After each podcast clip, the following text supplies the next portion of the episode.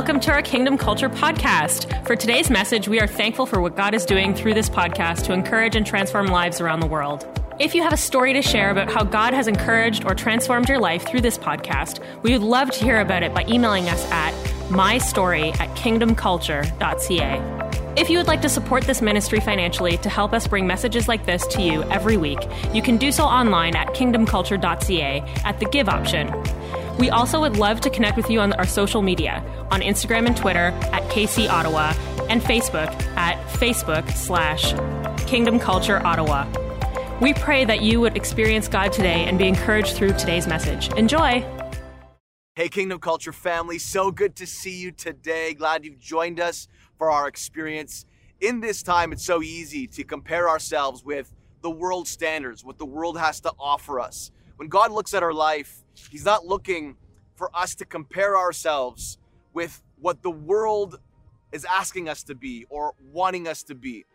God looks at us and says, Are you producing the kind of fruit that I want you to produce? Paul describes it in Galatians 5, verse 22, as to what fruitfulness really looks like according to God's standard joy, peace, kindness, gentleness, self control, long suffering. These are the kind of fruits that God wants from our lives. It's so easy to, to get lured into the flavor that the world is offering us. If you just taste this, and if you just experience this, and if you just do this, then you'll get this. And sometimes we compromise what God looks at as fruitfulness in our life for the flavor that the world is offering us. It says in Hebrews chapter 12, verse 16, do not be immoral and godless like Esau, who traded his rights as the firstborn son for a single meal. Esau, Jacob's brother, traded his destiny, his purpose for some flavor. He was hungry, came in after a long day, and his brother Jacob made him a bargain. I'll give you the stew that I've made, this amazing, flavorful stew, if you forfeit the fruit that you're called to live out in your life. If you give me your birthright, your birthright as the firstborn son, if you give me your spiritual inheritance, I will give you this flavor that you're looking for. And so Esau, in that moment, he was godless, he was immoral, sacrificed what was important, sacrificed what was precious for some flavor in the moment. God doesn't want us to trade fruit for flavor, purpose for preference. And today, I want to encourage you to dive in with us as we venture into another amazing, powerful message from the archives from 2016 called Flavor or Fruit. Flavor or Fruit. What is it going to be? And this was actually recorded during uh, a series called Hardcore, where we launched this health initiative. Powerful, powerful series. One of my favorite series, actually, in the past several years. It was just as powerful then as it is now. And I want to encourage you open up your heart, open up your ears to hear God encourage you and strengthen you in this time. Check this message out flavor or fruit.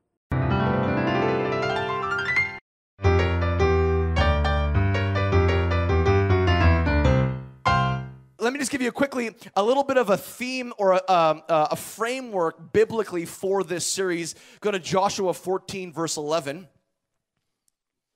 out of the New uh, International Version. This is about Caleb, okay? Caleb and Joshua were one of 12 spies that made it through the wilderness and into the promise, okay?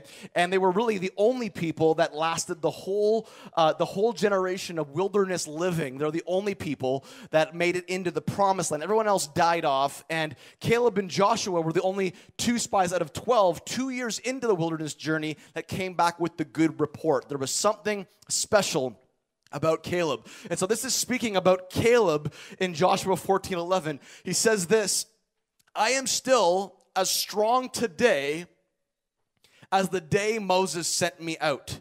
I'm just as vigorous to go out to battle now as I was then. This is not young Joshua. People always say, well, Joshua and Caleb, they're the next generation taking the church into the promised land. And they were eight, he was 85 years old saying this going into the promised land. They were old going into their promise. They were not young. At one point, they were young. Everybody thinks that it's a misunderstanding of Scripture. They were old. They had gone through the process. They've gone through the process and come into the purpose. And he says this, man, I'm 85, but because I established these core elements on the inside of me during the wilderness, during the process, which is where everything is forged. There's no forging without fire, right? There's no forging and there's no testing without fire. You can't get pure gold if you don't test the gold with fire. You with me? In the wilderness, the wilderness was the preparation in the process for their purpose. And he said, Man, I, I am as strong today as I was back then. And now I'm 85 years old. And I'm just as vigorous to go out and fight as I was before, UFC style. I'm ready to go at every time of the day. 85. Who wants to be 85 in here and be like Joshua? Everybody should put their hand up. And I'm telling you, if we begin to establish these routines of healthy living, both spiritually and physically, you'll be able to make it the long haul. So, who wants to join the challenge? Come on. Everyone should just be trying it. Get your feet wet a little bit. You may get into it, may not like it, but you know, just try it. You never know how pants feel. You never know how skinny jeans feel on your body until you try them. Okay. So, two weeks ago, to kick this off, and by the way, my amazing wife is speaking next week. It's going to be awesome. Awesome. I'm speaking at a conference in Brazil, and so she'll be here uh, bringing the house down. She's going to do awesome. I love my wife.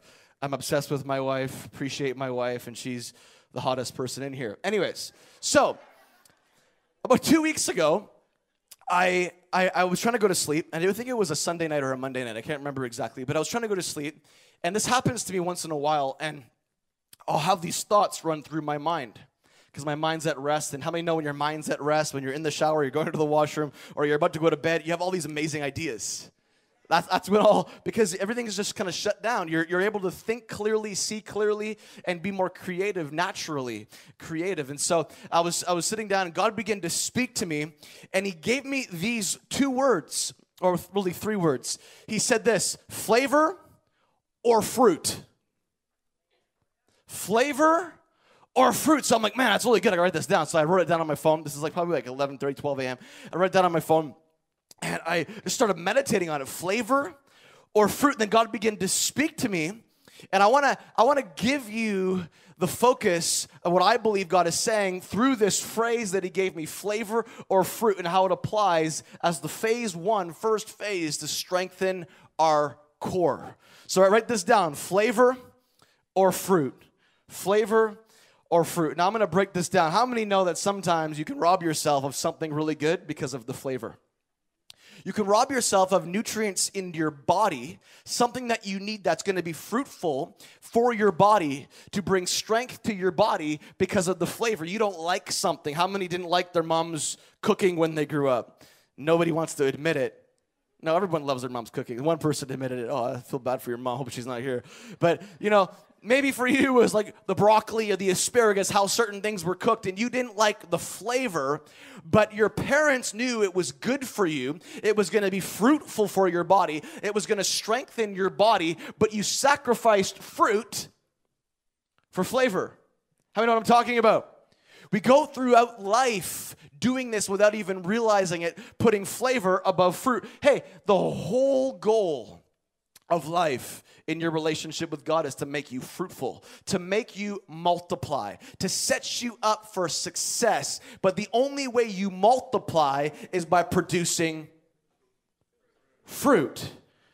Fruitfulness has always been the goal, and it always will be the goal. Basically, my, my point today is I want to draw a little bit, paint a, I want to paint a picture for you between the difference between what's long lasting and what's short term. What's short term is what's usually flavorful.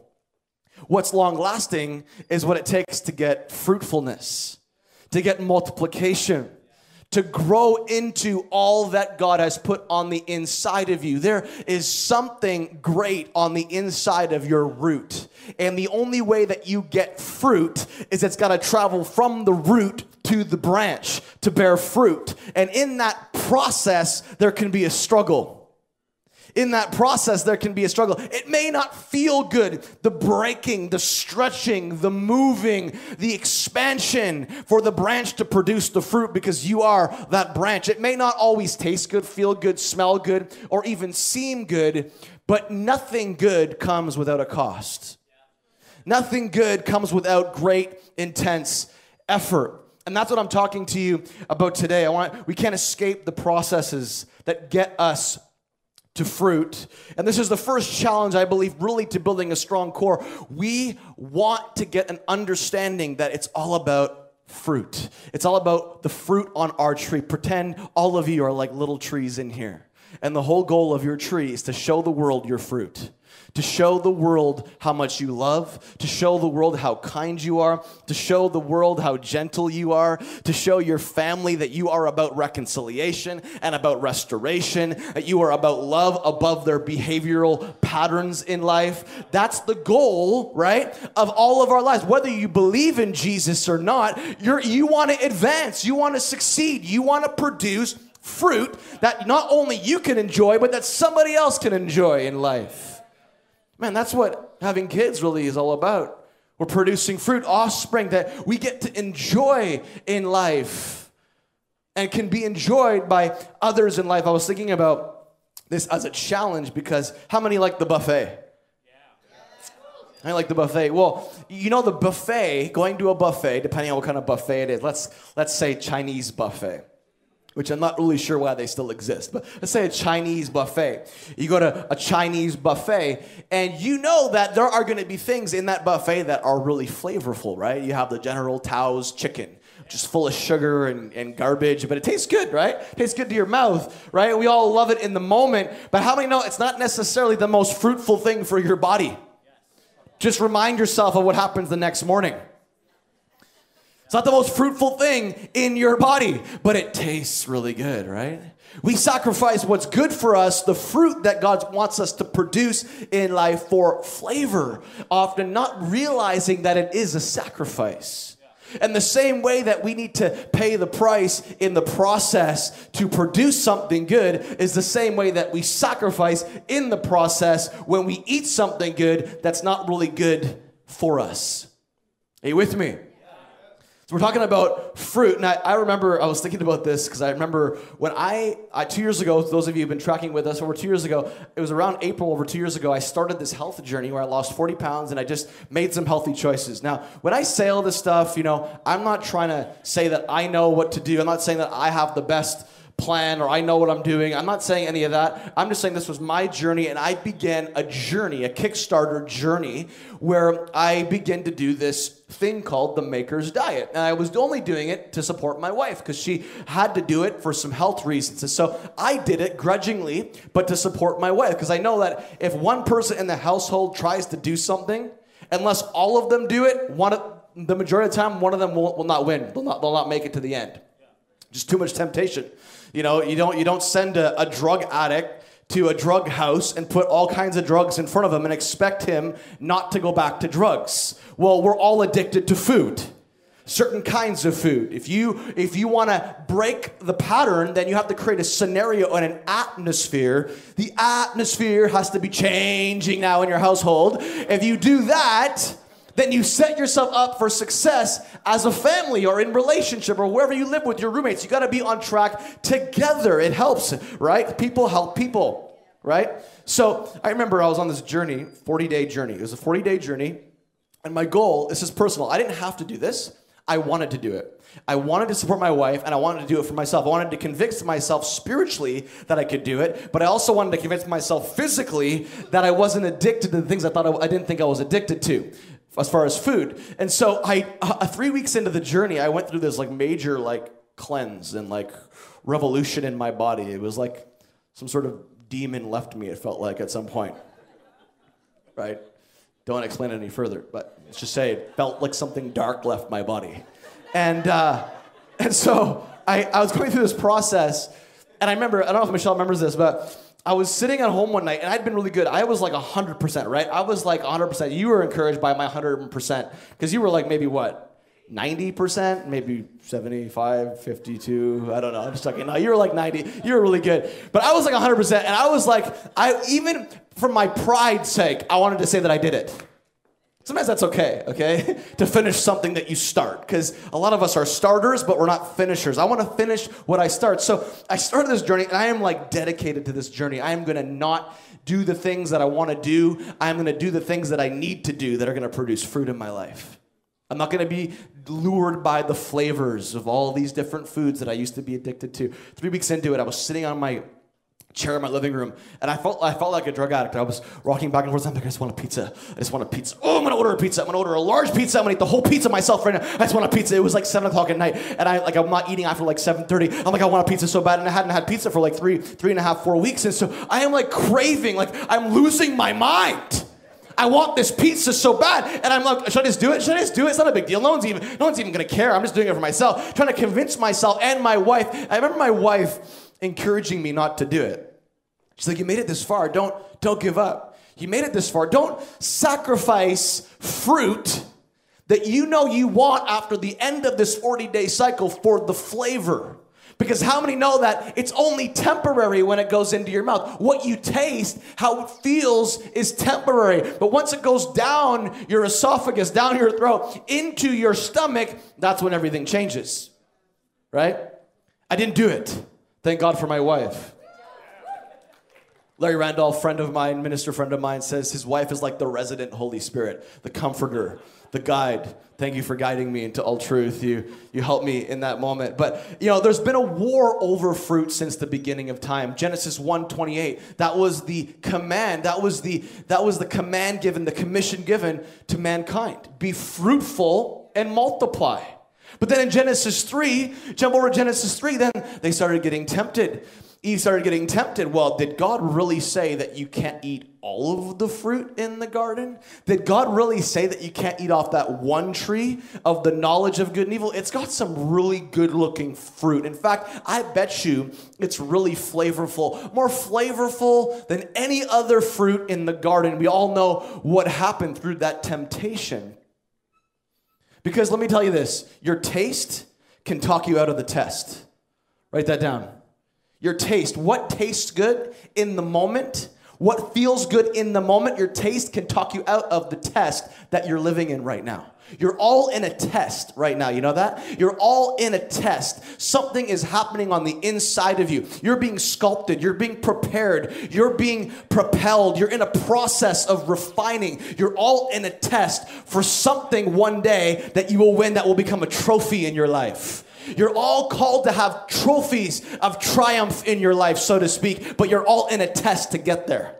And in the moment when we're being tempted, we end up talking ourselves out of the test because of taste. And that's what happened to Eve in that moment. And so she forfeited the fruit that God wanted her to have for the flavor, the taste of something good in the moment.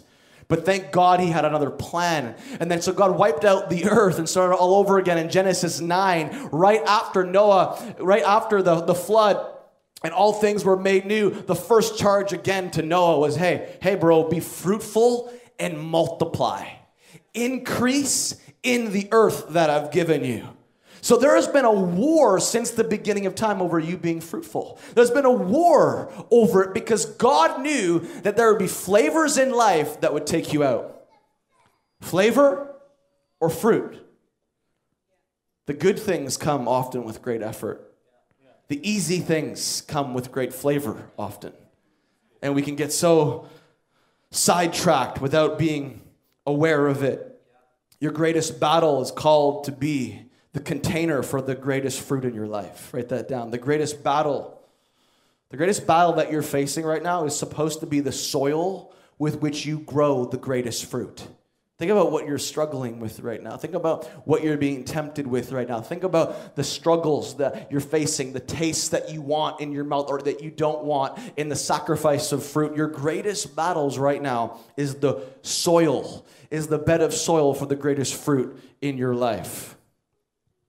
That's why there's always been a battle over your fruit. How does it make me feel? How does it taste?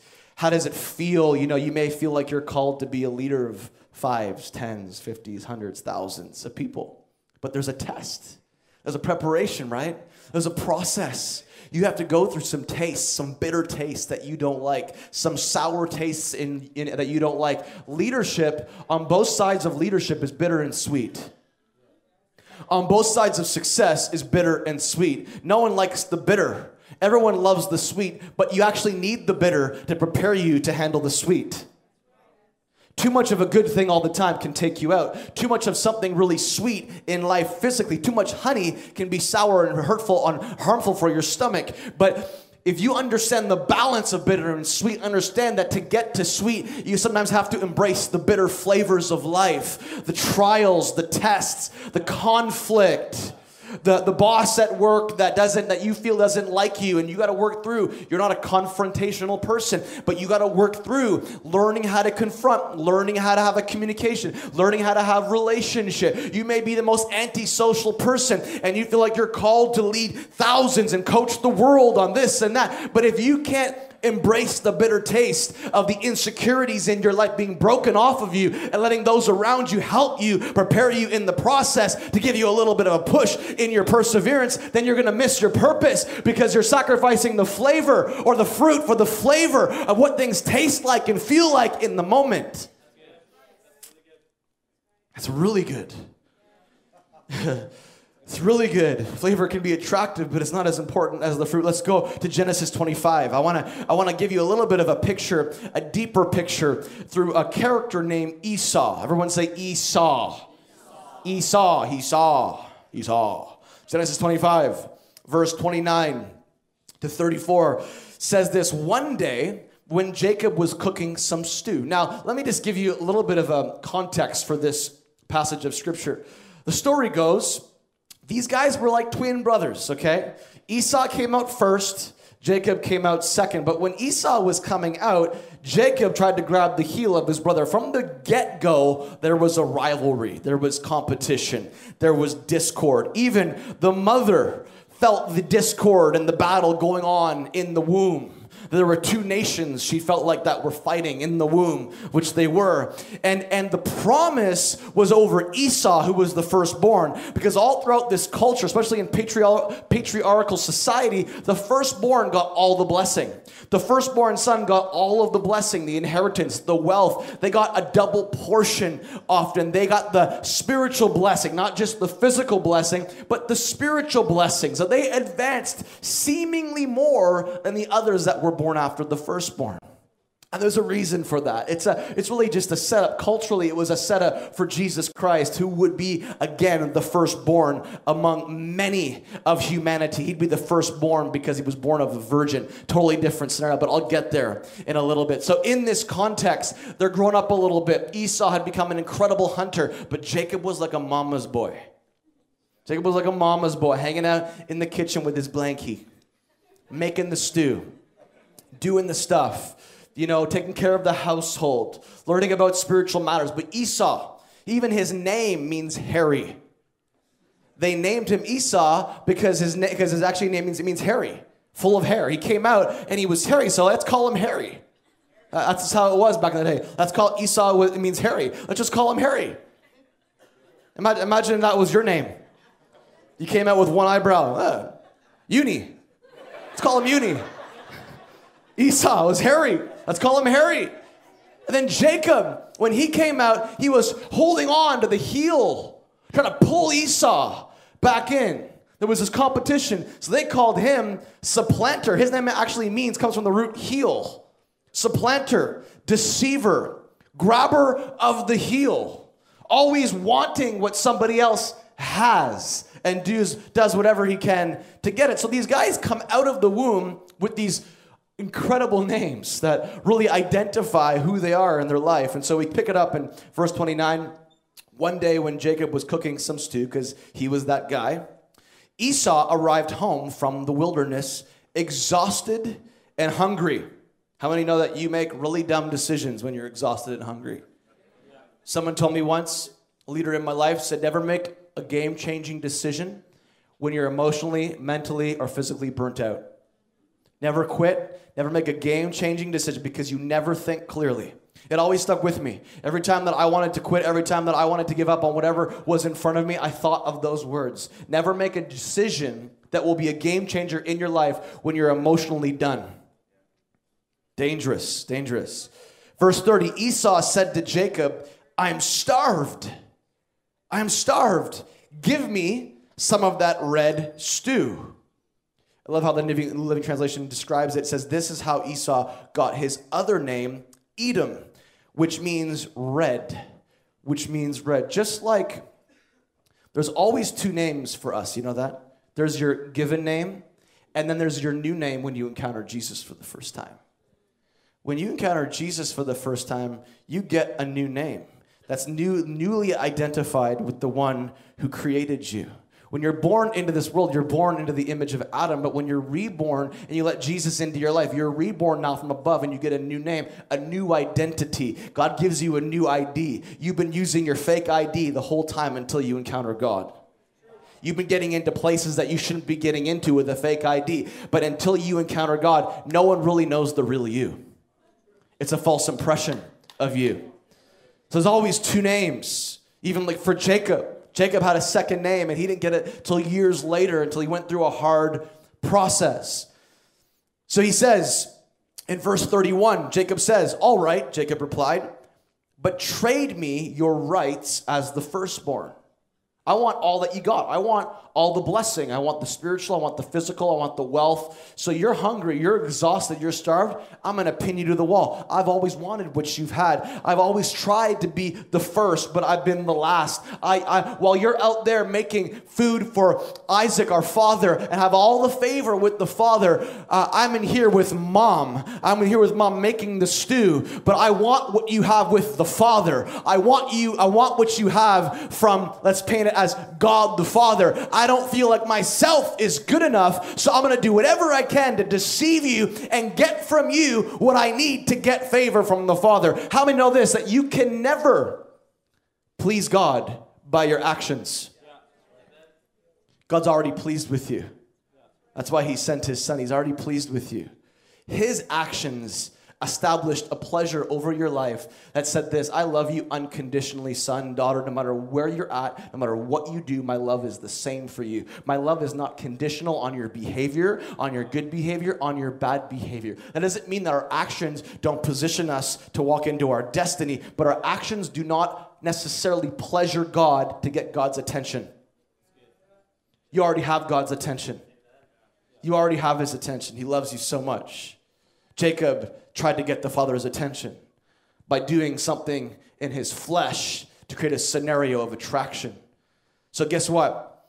Esau, verse 32. Look, Esau said, I'm dying of starvation, said Esau. What good is my birthright to me now? But Jacob said, First you must swear that your birthright is mine. So Esau swore an oath, thereby selling all his rights as the firstborn to his brother Jacob. Verse 34. Then, he, then Jacob gave Esau some bread and lentil stew, which was like a red curry. Selling your calling for curry. Calling for curry. Everybody say calling for curry. It was a red dal dish. That's what it would have been in that time. Esau ate the meal, then got up and left. He showed contempt for his rights as the firstborn. He chose flavor over fruit. Esau had this fruitful destiny as the firstborn, this fruitful plan of God, and because he disrespected himself and his calling, he traded his fruit for some flavor in the moment. I want to give you three quick things, scenarios that take place in our life when we trade flavor for fruit. Number one, write this down. When we trade flavor for fruit, we trade our name for the now. Write that down. Our name for what's now. You have an identity in Christ right now. If you've let Jesus into your life, you have an identity in Christ right now. God speaks highly over your life. He speaks into the good, the potential of your life. You have a name given to him, given to you by himself. It's a name that goes far beyond anything that you know, and it's part of your destiny. It's part of your inheritance. It's part of your purpose. And we all have a calling, right? And in this moment, he traded his calling for some curry. He traded his name for a new name. Esau gave away who he was as just hairy. And he realigned himself with the flavor that he was after, which is red. Now he's not just hairy, he's hairy red. He's red and hairy. Follow me here. Genesis 25, verse 29 to 30. One day when Jacob was cooking some stew, Esau arrived home from the wilderness exhausted and hungry.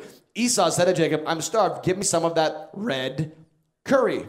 This is how Esau got his other name, Edom, which means red. Write this down. You define yourself with what you align yourself with. Or we could say you redefine yourself with whatever you align yourself with your associations, whatever you give into in the moment. How many know we all want things now, right? We're in like a drive through, we live in a drive through culture. We all want things now. We all want things in the moment. And in, in those moments, when we sacrifice fruit for the flavor in the moment, we trade in who we really are, our calling and our purpose for the now. I want it now. I want the money now. I want the breakthrough now. Jacob, I, I, I want it now, so he got it now. But Esau also wanted it now, and he got it now, but got the bad. He didn't get the good. He didn't get the fruit. He lost the fruit in that moment, traded it in for some flavor. Calling for curry. I was going to call this message Calling for Curry, but changed my mind. That would be a good name of a curry house, wouldn't it? Or, or Jacob's Curry House, so good you'll trade your birthright. Give up all, all things for, for the curry. And I was thinking about this, about how all of us, we, we go through these moments, want things now, and we do whatever we can to get it now because of our culture. Whatever you ask for in the now will end up naming you in the future. Whatever you ask for, if it's good, then you'll set yourself up for good in the future. Whatever you are looking for, whatever you are wanting now, will eventually name your future. It will rename everything that you become in the future. Whatever you're living in the present, whatever you're dealing with in the present, with whatever flavor you want to experience now in sacrifice of the fruit, will end up naming and redefining your future. We all want things now.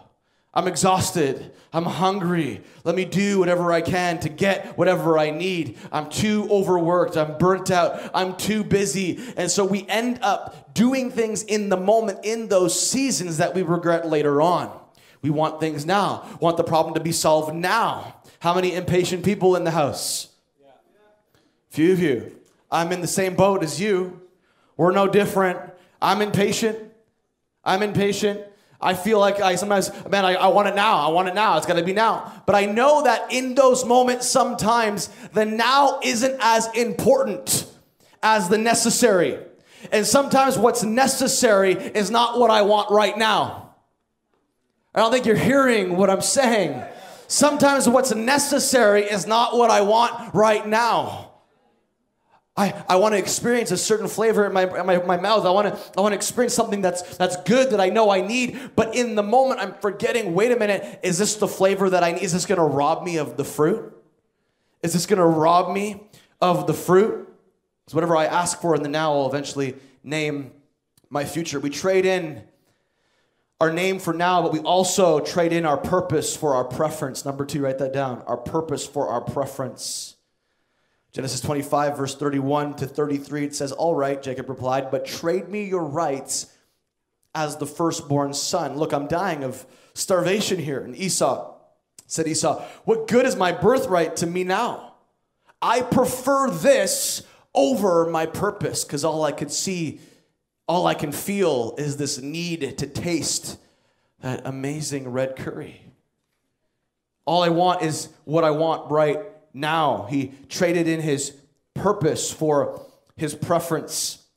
Flavor will always fool you, but fruit will focus you. And in this moment, Esau was not focused on the fruit, he was focused on the flavor. And I was thinking about back, and I shared this at our two, two, team, um, two culture nights ago when we were at Redeemer it kind of came up and it just kind of like just spontaneously came up but I, I, was sharing how I encountered this situation early on in my spiritual walk. I was attending a church And uh, I was, uh, I had only been walking with God for a few years at this point. I'd just come back from traveling. There'd been uh, quite a bit of controversy, controversy around some of, you know, what was happening and, and, and, and like some of the, the fruit that was happening. People didn't like the taste of the fruit. They didn't like the flavor. And so I remember sitting in a board room because I had a lot of board room meetings with uh, elders very early on in my spiritual walk that totally should have got me off track. And I remember sitting around a table with seven boardroom elders that had been walking with Jesus longer than I'd been alive. And I'm sitting there, I'm like two years into this whole thing, two and a half years into this whole thing, and I'm sitting there, and they're kind some of them are kind of drilling me, some of them are, you know, wondering, some of them are questioning me, and I'm sitting there, and a story came up because we had just had a baptismal service at the at the church and these there was a whole bunch of baptisms that kept, kept referencing the, the encounters they were having as a result of some of the connection that I had with them. And so, this one elder, there's always that one elder, wouldn't say one elder, it's always that one elder. There's a one elder looks over and says, Well, I don't know if I like the fact that one guy got up in baptisms and said that the reason why he let Jesus into his life is because Jesus visited him in a dream. So I'm sitting here, I'm calculating this thought in my head. I'm calculating how am I going to respond to this? And all I could do is think of, to put it in different words, all you're thinking about is the flavor of how they got the fruit. The point is, is the fruit. The point is, it's not about your preference and about what you're comfortable with, even though this entire book that we call the Bible is full of dreams and supernatural visitations. You can't escape it. Over one third of it is full of supernatural encounters. And the same God of that book is the same God that's in me. I'm thinking, what God are we serving at this point? I didn't say that. Not wise in a moment like that. Seven against one. So I'm thinking in my mind, what am I going to say? And I, I started to say, and I started to, to cry. I, I just could feel the heart of God. I broke down in this meeting. And I'm like, you're sitting here. We're arguing. This guy, I, this guy was a drug addict. This guy was screwed up. This guy had no belief in God. Now he is in love with Jesus. He's getting baptized, taking the next step, and you're complaining about the flavor of how we got the fruit. If Jesus wants to visit him in a dream, let him visit him in a dream. It doesn't matter the flavor. You're trading the purpose of this whole thing for your preference just because you don't understand the scripture in this area, which we're all guilty of that. We're all guilty of ignorance in areas of life, right? And we often will trade our purpose for our preference. In that moment, purpose was being traded in for preference. I don't like how it's happening. I don't like how it made me feel. I don't like, I just remember thinking in that moment, man, it's all about the fruit. It's not about the flavor.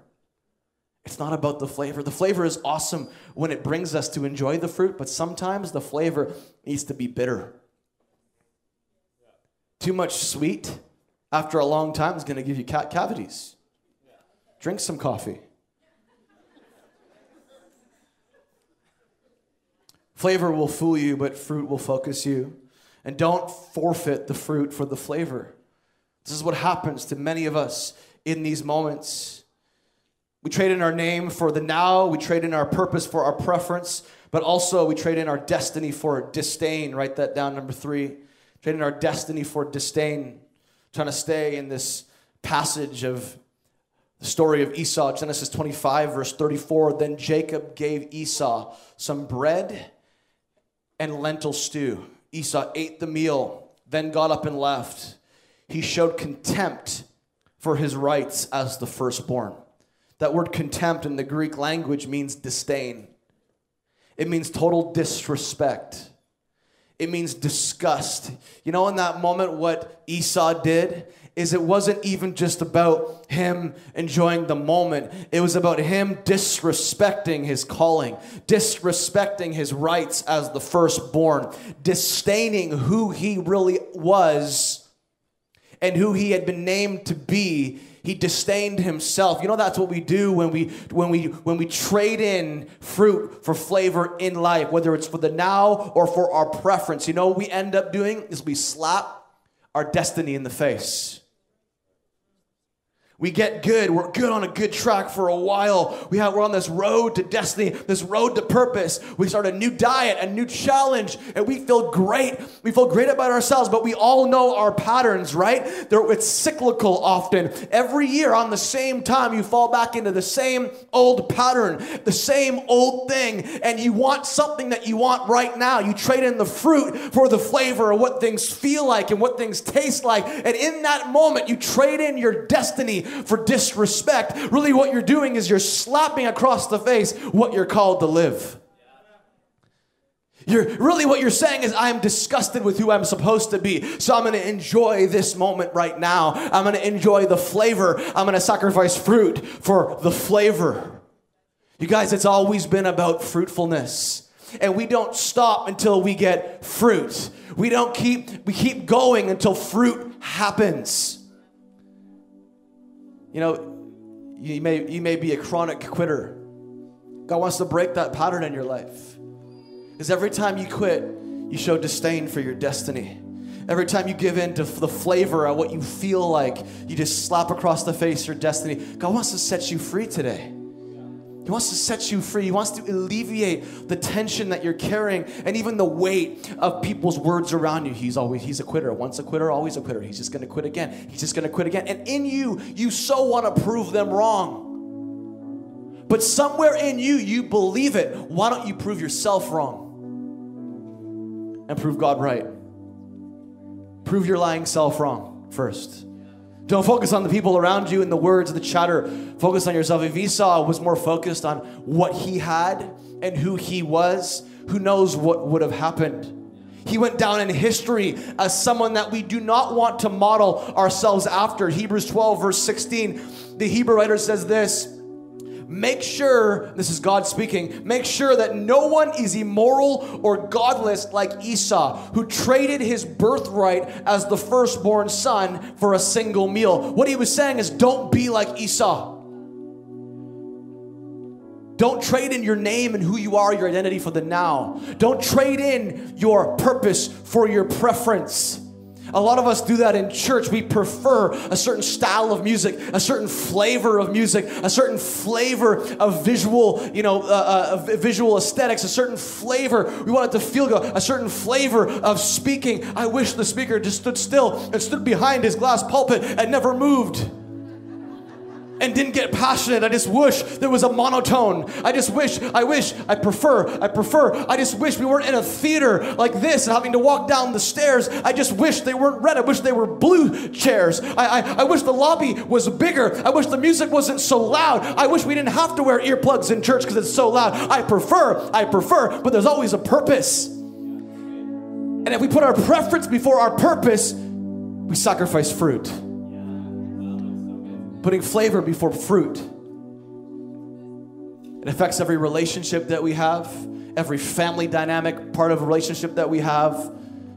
Think about your relationships right now and how flavor is stopping you from achieving and seeing fruit in those relationships. I don't feel like doing this. I don't feel, it doesn't taste good, it doesn't feel good to move through a fence when my husband, my wife, my coworker, my boss, my friend offends me. It doesn't feel good to work through confrontation. It doesn't feel good, doesn't feel good, doesn't taste good. We let that rob us of the fruit that God wants to bring through it. I was saying on Wednesday, sometimes God allows a little bit of crap to be thrown on you because even crop is used to produce something good in soil. Fertilizes your heart. Some of you are going through some crap, so to speak. But what if that crop has been designed to be turned into good, to fertilize your heart so we can plant more seed inside of you? Spiritual manure. Some of you need to be slimed with some spiritual manure today. Fertilize your heart because your heart is hard and you, you need some fertilizer may not smell good, right? You don't like the flavor. That flavor of manure just gets you, gets me the wrong way. You know, when you come out of your house in the morning, you know, the farmers are spreading the manure, and all you can do is wonder, man, that stinks so bad. Some of you need a little stink in life to help you think. So you stop being a.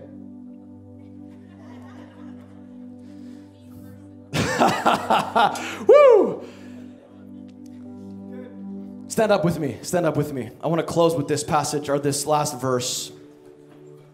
I hope this encouraged you this morning. Matthew 27, Matthew 27, verse 44 or 48, sorry. Jesus, watch this. Jesus, okay? Jesus showed all humanity what it looks like to put fruit above flavor. Everything Jesus did was in substitution for what you could never do. Everything Jesus did was to stand in the gap on behalf of you. He took a cross that you used to have to bear so you would not have to bear. That's why he said, My yoke is easy, my burden is light. He took thorns in his skull that released a poison in his mind. In other words, he allowed poison to come into his mind so your mind could be free of the poison of the world.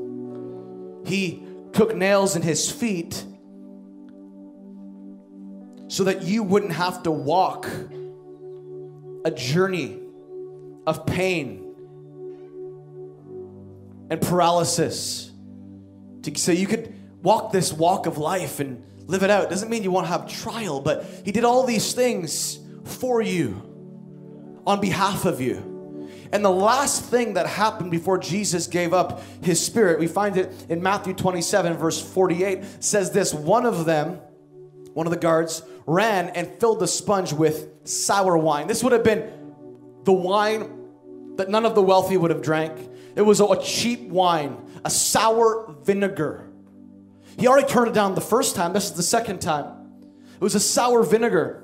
It was something that wasn't pleasant, although it might have satisfied in the moment. It might have satisfied his thirst in the moment. It wasn't enjoyable, it wasn't pleasurable. They filled it with a, the sponge with a sour wine, holding it up to him on a reed stick so he could drink. But the rest said, Wait, let's see whether Elijah comes to save him. Verse 50. Then Jesus shouted again and he released his spirit. Let me just tell you this Jesus embraced the bitter flavor because he knew that it would be the beginning and the spawn of the greatest act of fruitfulness that would ever take place in the earth. You were all in his mind as the fruit while he was on the cross. He had to move through the flavor so you could have the fruit. He had to move through the flavor so you can be fruitful and multiply. That's why John 15 says, If you abide in me, remain in me, and I in you, you will be fruitful. Your branch will bear much fruit. Connect with me. I embrace the bad flavors of life so that you can move through them into fruitfulness. Wow, I hope that message really encouraged you. I don't know about you, but whenever I look back on some of these moments, some of these messages, I get encouraged even by my own message. I know that sounds weird, but I think so often in life, it's easy to trade what's important for what's less important, trading our fruitfulness, what God calls fruit, for some flavor in the moment, sacrifice it all. And I want to encourage you in this season don't let the pressures of the world around you cause you to let go of what's really important. If you said yes to Jesus and you've opened up your heart for the first time today, that is the best decision you've ever made, I believe. And so I want to encourage you, reach out to one of our team members. You can email us at prayer at kingdomculture.ca. And we'd love to journey with you in the next steps along this new uh, commitment you've made to, to walk with Jesus in relationship. Kingdom culture, we love you. God bless you, and we'll see you soon.